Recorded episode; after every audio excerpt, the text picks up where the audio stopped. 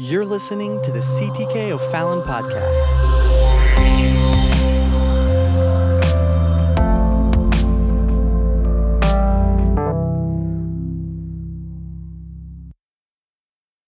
favorite way to uh, study scripture is expositorily and, and go verse by verse or take a passage and look at the context but there is room for us to examine scripture topically.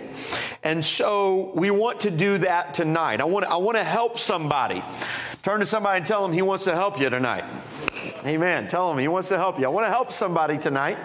And uh, i will be uh, uh, uh, sharing some just experience, I guess, some things that I've learned experi- experientially uh, tonight. But I want to help somebody, and as pastor, I want to admonish somebody. So there may be a point of conviction uh, uh, where tonight you look and say, "Oh, oh Lord, help me," and uh, that is intended for you, if you feel that in the Spirit, that is intended for God to let you know that there is grace that things can change in your life. Somebody say, Praise the Lord. Amen. So, one thing we have to offer, and that is hope in the house, that things don't have to stay the same. This is very spiritual, what I'm going to talk about, but this is extremely practical, what I'm going to talk about. In fact, I would dare say this that this ultimately will be, this topic will ultimately be a measure for the spirituality in your life and a measure for maturity in your life. In other words, this if you don't get this right, well, it's probably telling on you in other areas of your life. And it doesn't matter how much you run and jump and scream and shout and speak in tongues and whatever else. If these two areas of your life are not falling in line with the Word of God, then they probably are big indicators that there's trouble beneath the surface of the waters. The topic I want to talk to you about tonight is this money and people, issues for life. Issues for life. Money and people. I would contend that outside of salvation itself, outside of where you and I will spend eternity, that these two topics will become perhaps some of the biggest issues for us in life. Now, some people, that may not be true for everyone. There may not be uh, this may not be an issue in every context in the world, but specifically here in our Western context, in our modern society here, two things that become big issues in our life are money and people. Money and people. And there is sometimes a witness of how much we don't have a control on these areas in our life. There is testimonies. There are telltale signs that are manifest in our life that we don't have a control in these areas of our life. And if you don't have control of these areas in your life, then probably, probably you're not leveraging the Spirit of the Lord, and you're definitely not walking in the principles of the precepts of the Lord in your life. Now, I do understand that every single one of us have been at a place or are in a place where we need money. Can I get an amen? Amen. amen. And I also understand that every one of us, every single one of us, have definitely been in a place where we've had what we would say people problems in our life. at some point in time. I'm not going to contend that because you need money or because you have people problems that you are not saved, that you are not spiritually mature. But there is a broader pattern. There is a broader spectrum that I think is worth and important for us to examine in our lives. So these are two things that are very practical and yet very spiritual, and we want to look at them by the help of the Lord together. Two issues in your life, money and people. Everybody say it, money. Money. Everybody say people. people. Or another word we could use is relationships. The relationships. The first thing I'd like to let you know is that both of these will be issues for life. You will never be rid of money issues and you will never be rid of people issues. If you don't have enough money, you're going to have an issue with that. If you have too much money, you're going to have an issue with that as well. Somebody said, Well, I'd like to have the trouble of having too much money. Well, the grass is always greener, let's say, on the other side. Let's first look at this topic of money. And if you will, I want to ask you a question. Here's the question that I would propose to you. This is a big question. Do you manage money or does money manage you? Do you manage money or does money manage you?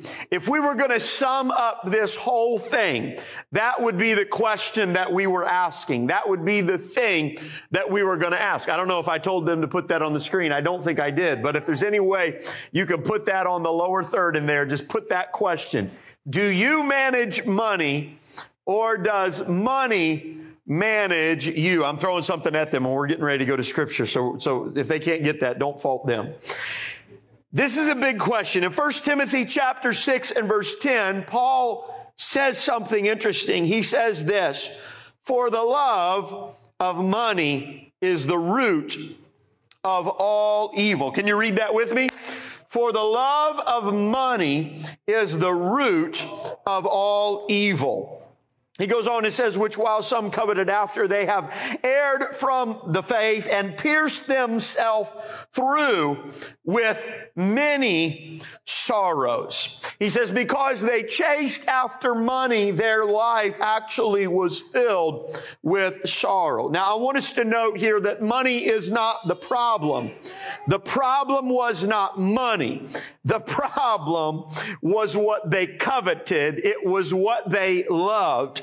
And they exalted money to such a place that they were in transgression of the second commandment given by Moses when in Exodus 20 and 3 he said this, thou shalt have no other gods before me. Now here is what Paul says. The love of money is the root of all evil. It is a philosophical point, if you will. Paul was not saying that the root of all evil was, was the, uh, uh, uh, uh, was the thing that caused uh, original sin. He was not saying money was the problem of sin, but he says the love of money is the root of all evil. He says all evil, all evil and all iniquity. What is money? Money is simply some kind of a monetary, it's a, it's, it's a note, a note of value, a treasury note, something that witnesses or testifies that if I take this, I can exchange this in kind for something that I do not have. Money is something that I possess that gives me the ability, if you will, to be able to exchange exchange something for something that I do not possess. What he says is the root of all evil is not money, but it's the love of money. It is the desire. It is the greed. It is the coveting that says, I will trade something I have to get something I do not have. He says, this is the root of all evil. How is that possible? How is this wrong? Because in the believer's life, in the Christian's life, and if we go back to the Garden of Eden where Adam and Eve were before sin entered into this earth, into humanity, Adam and Eve had everything that they needed and more. They had everything that they needed and more. The whole world literally was theirs. But yet Satan lied to them and convinced them that God was holding out on them and he convinced them to exchange something God had given them for something they did not have. And because they allowed that covetousness to get inside of their heart, they exchanged their innocence. They exchanged their purity. They exchanged the blessing of God to get something they did not have. Knowledge of things they didn't need to know. Knowledge of things that would not enhance their life. And can I tell you, money still operates in that same deception today because there is a lie that is attached to it that says if you can just have this, you can have everything that you need and everything that you want. And I'm here to testify that the Bible goes on record time and time and time again that Jesus is all you need. That God is all you need. Amen. You don't need money. Amen. When you've got a God, amen, that can provide. Right, right, right. Amen. Well, yes. it's Wednesday night. It's cold outside. A lot of snow on the ground. Anybody know what I'm talking about here? I, am going to be a little bit pastoral tonight. Amen. We can fall for the trap that we just need money and money's going to answer everything in our life. If you have fallen for that trap, I'm here to say, now, now does God use money? Yes, he uses money. Praise God. Thank God he uses money. He blesses with money. God helps. There's nothing wrong with money. We're not talking about money. But going back to the question, do you manage money or does money manage you? That's the big question in your life. So here's the thing. I want to ask you a couple questions. How do you manage money? How do you manage money? Three quick, three things we'll touch on real quick, and then we got to go on to the next. I'm not an expert. Uh, uh, let me just go on. What's that? I need to make. I feel like I need to make a legal disclaimer, Sister Harris. I'm not a financial expert.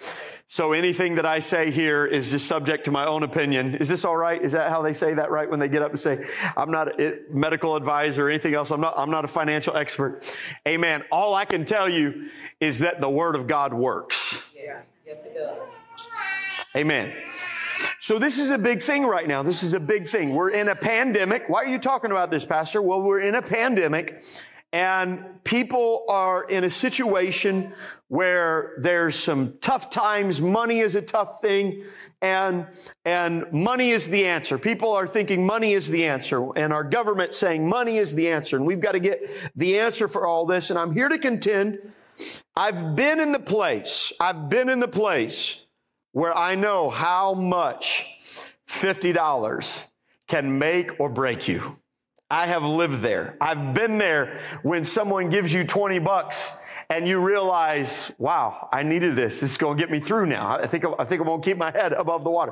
I know what that's like. I've, I've, I've lived in that place. So I don't want you to feel like I have not lived in that place. But money is not alone going to solve any of your problems. Amen. Right. Amen. I feel like I'm all by myself up here tonight.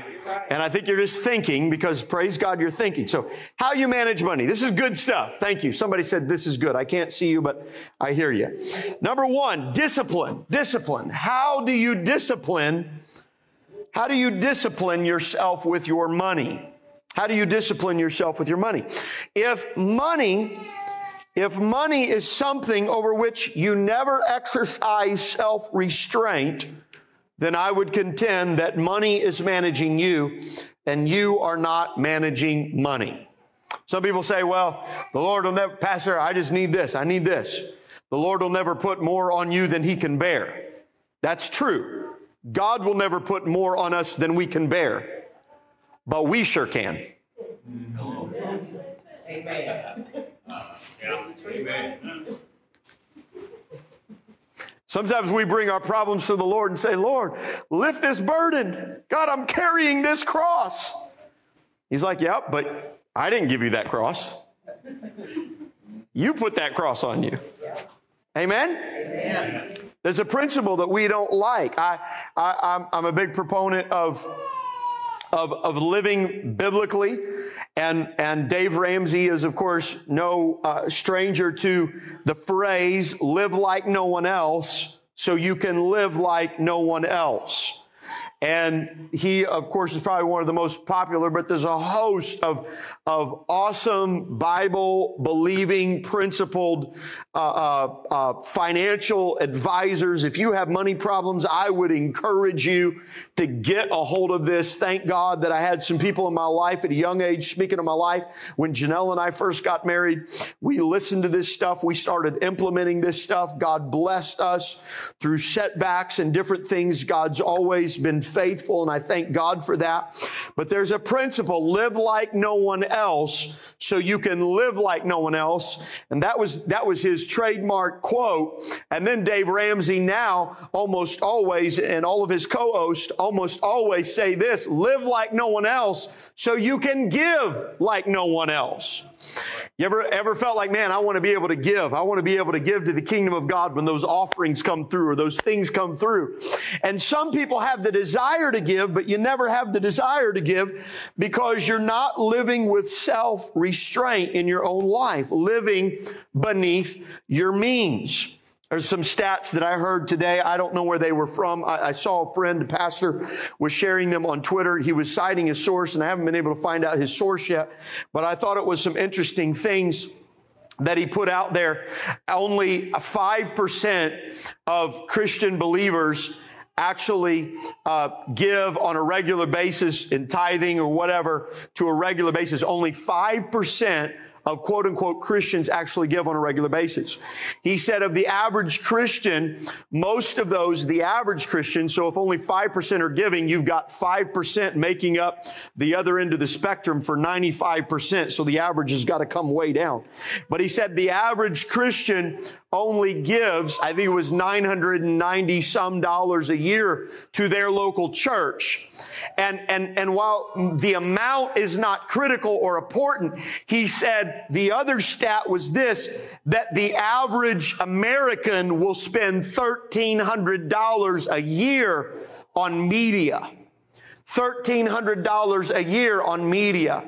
The thing is this, if you don't know how to live beneath your means, you'll never be able to give not only to God, but to give to somebody else. You're never going to be enabled to be used in the kingdom of God. If you don't know how to live beneath your means, you're never going to be able to live with foresight, which saves for a rainy day, which is owning up to reality that life isn't always perfect. Got to get an amen. amen. Amen. So is there discipline in your money life. You say, Pastor, why are you taking so much time to talk on this? Because I'm trying to help somebody implement some scripture into your life. Because if you, thank God that you come to church. We're Pentecostal. So I want you to come to church every service. I want you to come to church and I want you to pray through in the Spirit. Not only every service, I, I wish it would happen every single day. I hope every morning that you get up, that you could pray. I hope you are praying. You could say, God, I need your help and I need your, I need your blessing and all this stuff in my life and, and, and go through the whole thing. Live by his word. Live devotionally. But if you are not letting what happens here get inside of your heart, get inside of your car, go home and get inside of your home, amen, you can undo You can, you can make of no effect some of the other things in your life. Now, I praise God for everyone that has mastered this in your life. Discipline. How much you are able to self-restrain yourself. The second thing, how you manage money. Number one was discipline. Number two, the second thing, how you manage money is learning to make wise choices. Somebody say wise choices. Wise choices. You've got to make wise choices in your life. Amen. I have seen people and known people who have told me, I have a call of God on my life. And I want to go such and such a place. But they have so much debt in their life that they cannot pick up and follow and walk in the ways of God. I'm not making these stories up, folks. Uh, these are not hypotheticals. I know people who have had a call of God to go to the mission field. But when you go and sit down and say, I want to be a missionary, one of the most important requirements is not only that you be filled with the Holy Ghost and have boldness to be able to walk into a place and, and, and, and to encounter and break and tear down strongholds and do all that kind of. But another thing is you got to be able to know how to make a dollar stretch a whole lot longer. Mm-hmm. And if you're saddled in debt and buried in death, debt, there's a lot of people, people sometimes get upset and say, well, they won't let me, I wanted to be a missionary and they wouldn't let me be a missionary. Well, yeah, that was because you had hundreds of thousands of dollars in debt and you got to take care of this before you can go on and help somebody else. You've got to make wise choices. So number one, uh, uh or n- number two is learning to make wise choices. Under number two, I'd say this, we've got to seek and we've got to implement godly principles in our life. I talked earlier in discipline about living with self-restraint. Live like no one else so you can live like no one else or give like no one else. But also, you've got to learn to limit risk in life. How do you do that? By delaying gratification. One of the biggest things that we have right now in America, and I was encouraged by this when the last stimulus went out, they said that American savings went up higher than it's been, and I don't know how many marks. More Americans took their stimulus and were saving than they were spending. That was a good thing. That was an encouraging thing for our society. But delaying gratification, avoiding debt in your life, a debt. Now, sometimes there are real issues Sometimes, sometimes tragedy strikes. Okay? We're not talking about tragedy. Tragedy can come, sickness can come, diseases can come.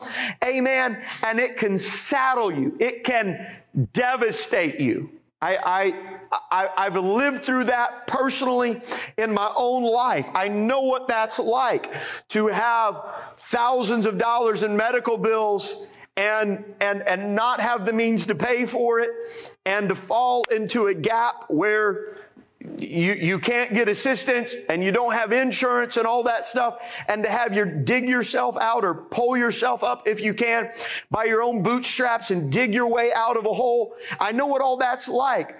And I'm here to tell you God is faithful. So I'm not condemning someone for having tragedy come to your house. That's okay. That is okay. That doesn't mean you're a bad person. But there's a difference between that tragedy coming and us just living in, in some vicarious way where we just, I gotta have, I gotta have, I gotta have. And we bury ourselves down so much.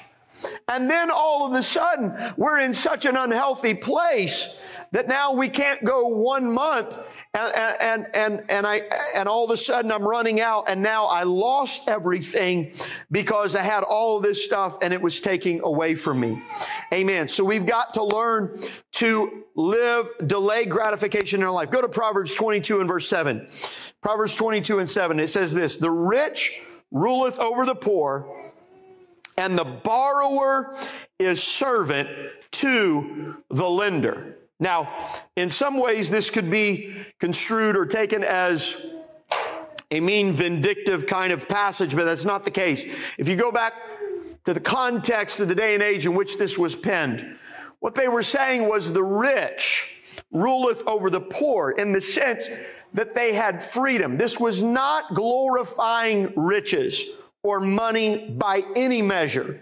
Because in Proverbs, I've made a list of equally how much better the poor are than the rich. There's, there's that balance too. But what this is saying is if you have money and you're not you're not a slave you don't have to go and and worry about what's going on because you're contented in your life uh, uh, there's a liberty that is there. However, the borrower is servant to the lender. What does that mean? That means that money is managing you. Money is dictating when you get up and when you go to bed at night. Money is dictating what you do, what liberties you have, and what freedoms you have in your life. Now, again, sometimes there are a lot of times in the Proverbs, in, in, in scripture, where the poor are honored or spoken about how they are more righteous than the rich. The issue is not money. The issue is how you have made wise choices in your life. The Bible says this, that little, the little that a righteous man hath is better, anybody know what I'm talking about? Is better than the riches of many wicked. Somebody find that passage for me. I don't have that in my notes. Somebody find that. Pull that up on your Bible or use your concordance or something there. The little that a righteous man hath is better than the riches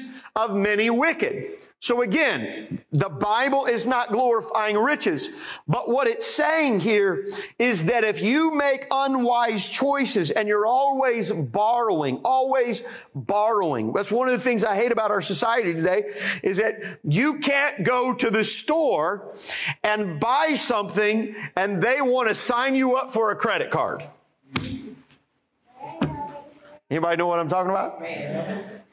You know, you're buying, you're, you're, you're, buying something. You can't buy something online. And they would, I was buying something the other day that was like, I don't know, it was 20 bucks online.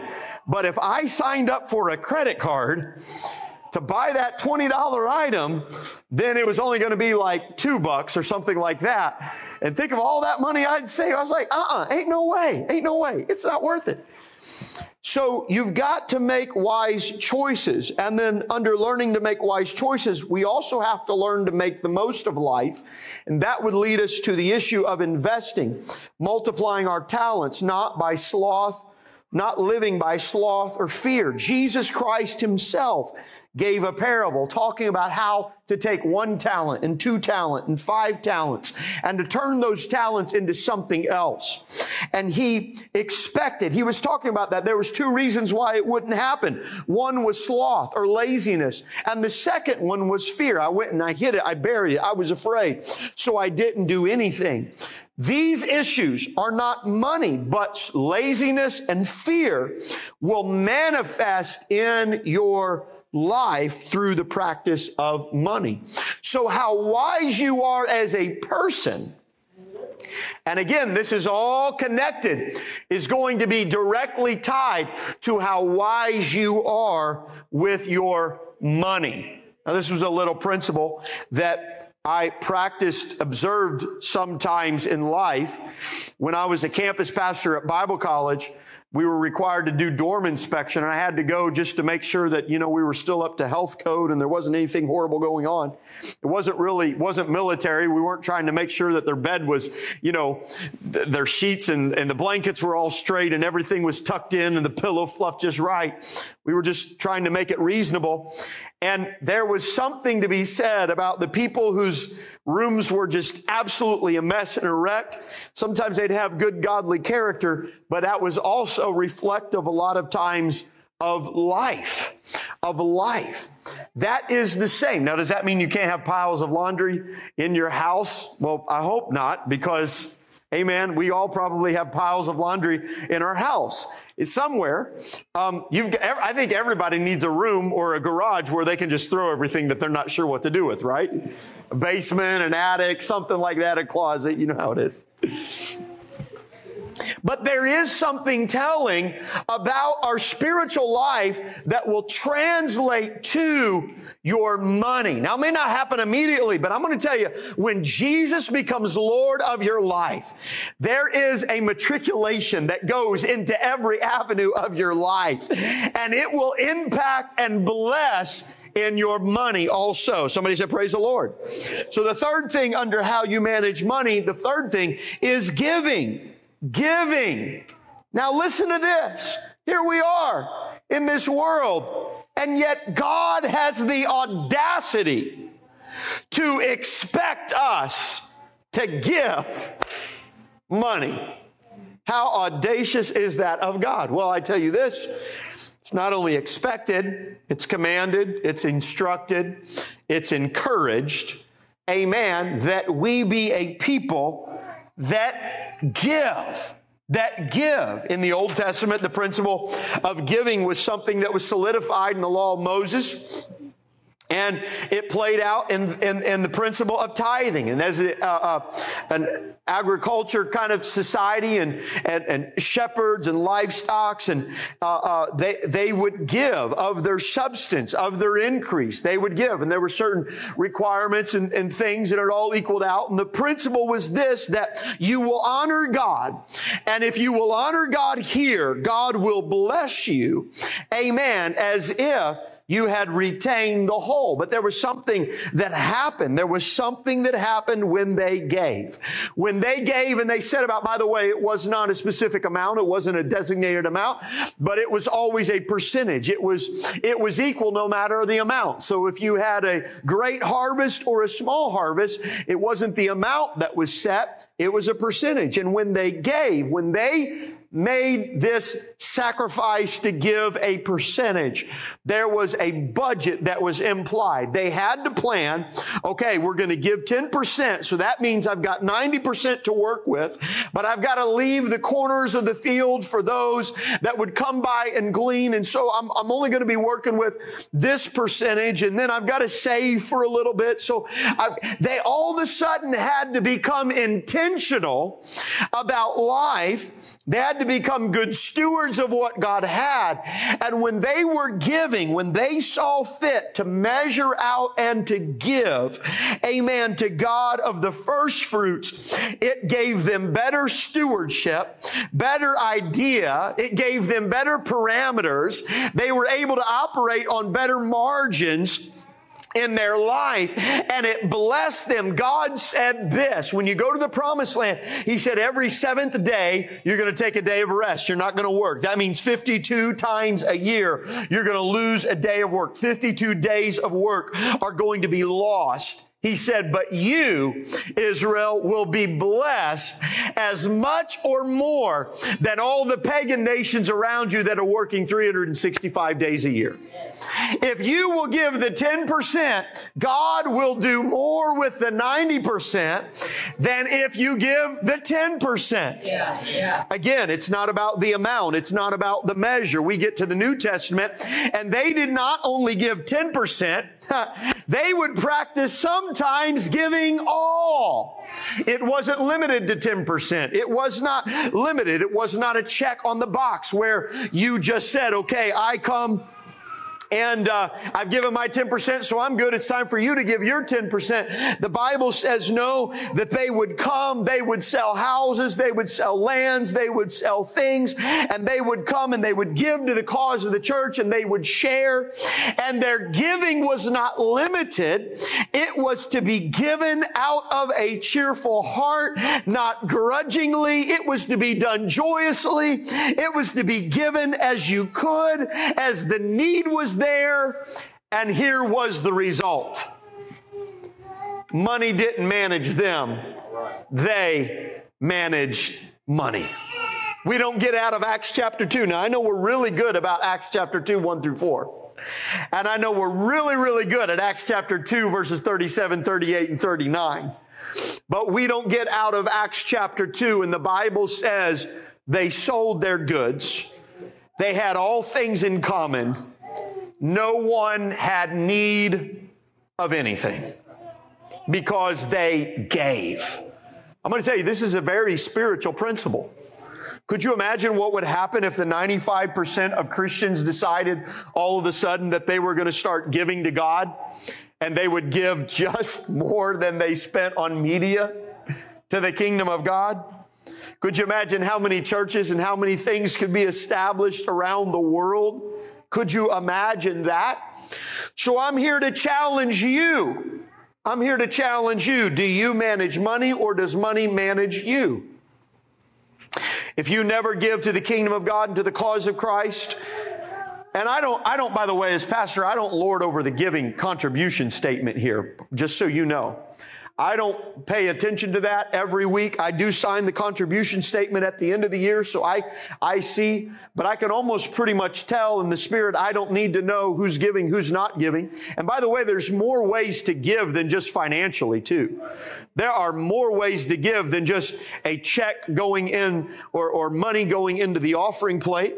But you can usually tell and sense someone's spirit. And sometimes people don't want to give for uh, uh, a tax a tax uh, deduction. They don't want to know. Sometimes they just put it in the plate. Hey, it doesn't matter. I'm just giving. I'm going to tell you, it doesn't matter. It's not. Uh, it, it is to give out of your own heart, out of your own willingness. And there are other ways to give. But I'm here to tell you this: that if you're if you're speaking in tongues every time you come to church, but you're never contributing to the kingdom of God, then you are viewing the church, amen, from a consumer mentality instead of a kingdom mentality. We don't come to church and say, well, that's the preacher's job and that's this person's job. No, I am a part of the body of Christ. I am a part of the function of the kingdom of God. And if I want to make a difference, I've got to invest in the kingdom of God. Well, somebody say, praise the Lord.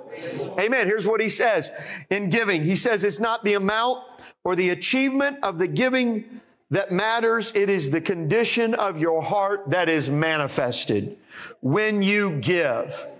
And Jesus proved this when he said, the widow that gave a mite gave of her substance was giving more than those that came and gave of their abundance. Amen. I'm going to tell you, a dollar could mean more than a million dollar check from somebody else because it all is about the condition of the heart. Every man according as he has purposed in his heart, 2 Corinthians 9 and 7. So let him give, not grudgingly or of necessity, for God loveth a cheerful giver. I'll just say this, and I'm going to go on to the next point as we wrap this up that in every season of want and need, I can tell you this God, you can never outgive God. You can never outgive God. You can never outgive God. And I'm going to tell you, the first thing I do, I make a budget every, every month for my life. I've done this for I don't know how many years now, a couple decades probably. I've paid tithes on my income since I've since I started. And there's been times where I needed to do other stuff, but I always kept a record. I always made sure that I would try to cover everything. And on my budget in life, I put that at the very top. That is the first bill. It's not a bill because I do it, I do it lovingly. Uh, uh, I do it joyfully. It's not a bill, but it's more important than a bill. And I put that as the first item on the budget for the month. It is more important to me than the water bill. And you got to have water. Amen? Amen? It is more important to me than the car payment. Yeah. Amen? Amen? And if you will treat it like that, I promise you, you will never outgive God. There have been times where I've wondered, God, how am I going to make it? And I can testify this as strongly. You say, well, Pastor, you just don't know what's up. You don't know what the problem is. You don't know what's going on. No, I do know what's going on. It's that your spirituality stops at the altar. And you've got to get it in your heart that God, I want you to affect everything. Not, and, and, don't get me wrong, I'm not preaching against anybody that's saying that they're hurting, but what I am preaching is I'm preaching against the spirit that comes and holds on to everything. And then you're gonna badmouth the church and you're gonna talk bad about, well, they won't do this and they won't do that and they won't do this. No, it's because you haven't released the blessings of the Lord in, in your life. God has, I have seen it time and time again. I, I don't know if they were angels, but I'm going to tell you, if, if they weren't, there was no connection. And God has literally put people in my path to give me money. God has given me food. God has given me transportation. God has given me wheels. God has given me housing. God has provided. And I have never, you know how many times I've lived at life where I've been tempted to say, man, if I can just hold off on my tithes this month and catch up on all my bills, Hear me, somebody. I'll catch up later on. And you know what? I felt, no, God, I'm going to put this to the test. He said in Micah, He said, prove me and see if I won't pour out a blessing. Yes. yes. Some of you don't believe me. I know what it's like to look at, at a $14,000 medical bill 20 years ago, wondering how in the world am I going to pay this? I have no money and all I can do is sell my car. I might get $2,000 for my car and that's it. How am I going to do this? And God make a way and God come through and God provide and do a miracle. I've seen it happen time and time again. I'm here to tell you money is not the problem. Is what happens right here. God will provide. God will supply. Do we or do we not believe that God will never leave us or nor forsake us? Amen. Amen. He will. He will not. But we have to put Him first. And when we put Him first, amen, God takes care of everything. So I'm here to t- challenge you as Christians this. Why stop at 10%? Why stop at 10%? Why do we say, oh, well, I gave my 10% and there it is?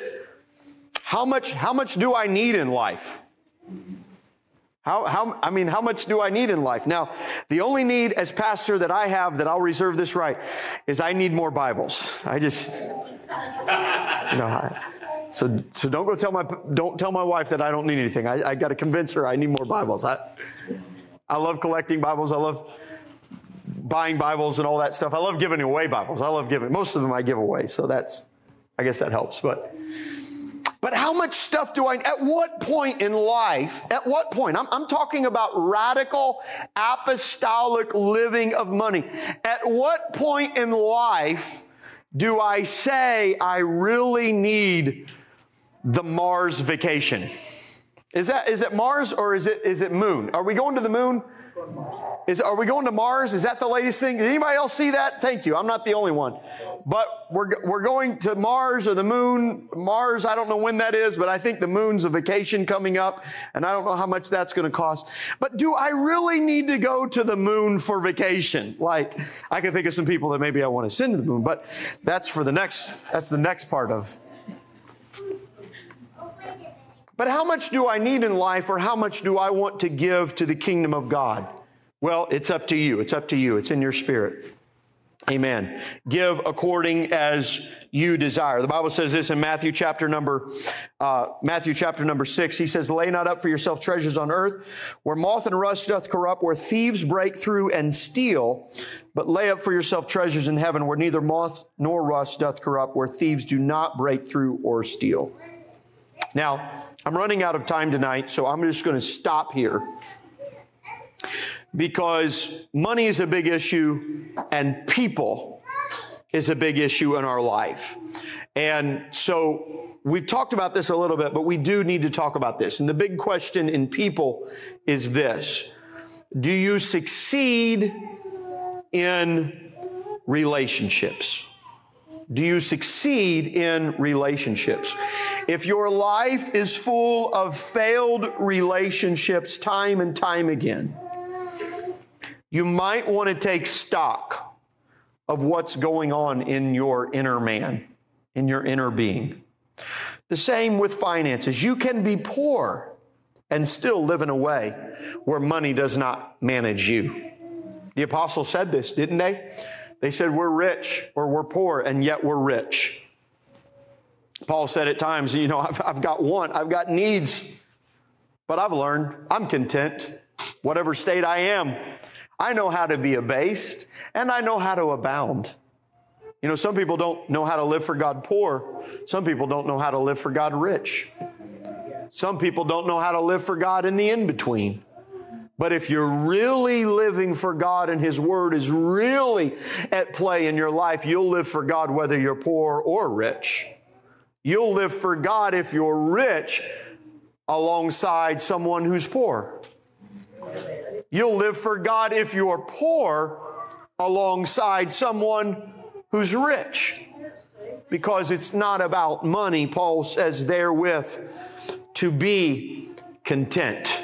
I'm content in the things of God. So the question is do you manage money or does money manage you? The second question is this How do you succeed in relationships? How do you succeed in relationships? And I'll tell you this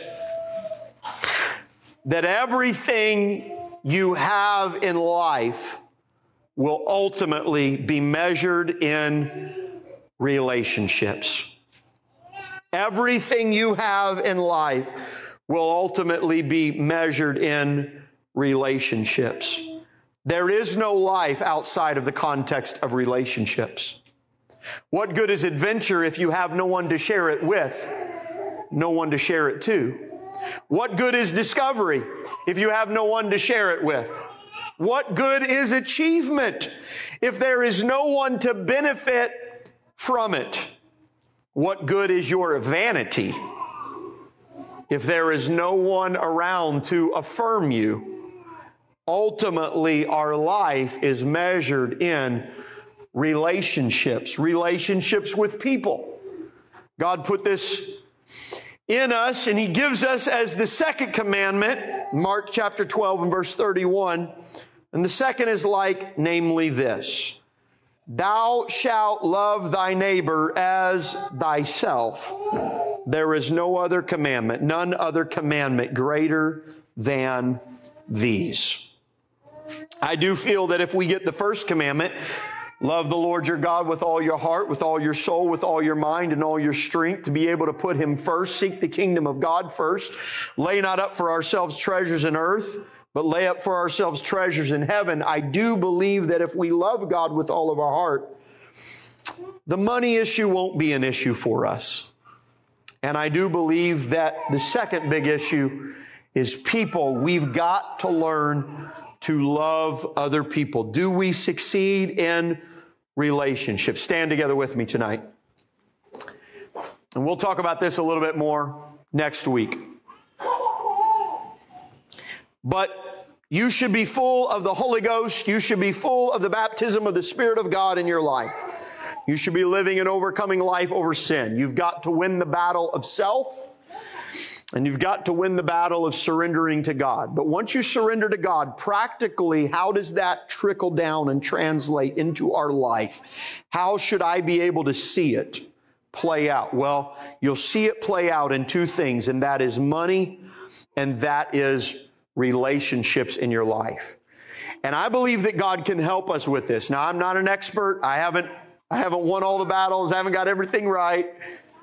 But I'm still learning. But I do know that there is a powerful thing when you let the Word of God work inside of your life. Here's where, here's where I want to live. When God speaks to me, Brother Killian, and tells me to go somewhere or do something, I don't want to go or not go based on money.